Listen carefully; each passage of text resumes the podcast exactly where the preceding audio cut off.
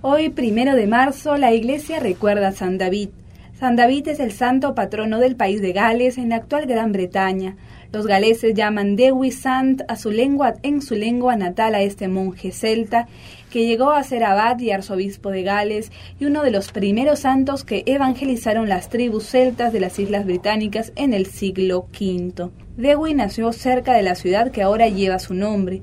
Más tarde entró al monasterio Gen Finni. Fue un gran misionero que viajó por todo el país estableciendo iglesias y monasterios. Hay muchas historias acerca de la vida de Dewi, pero tal vez la más conocida se dice que ocurrió en el sínodo donde discutían si Dewi se convertiría en arzobispo.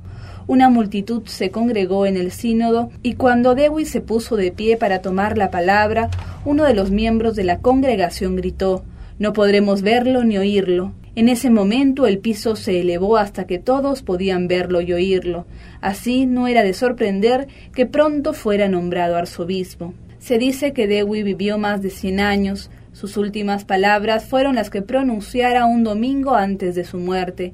Según uno de sus biógrafos, Dewey les dijo Sean alegres y mantengan su fe y su credo hagan las pequeñas cosas que me han visto u oído hacer. Yo caminaré por la ruta que nuestros ancestros recorrieron antes que nosotros.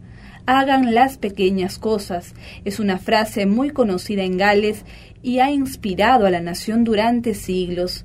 El martes primero de marzo del año 589, Cristo recibió su alma.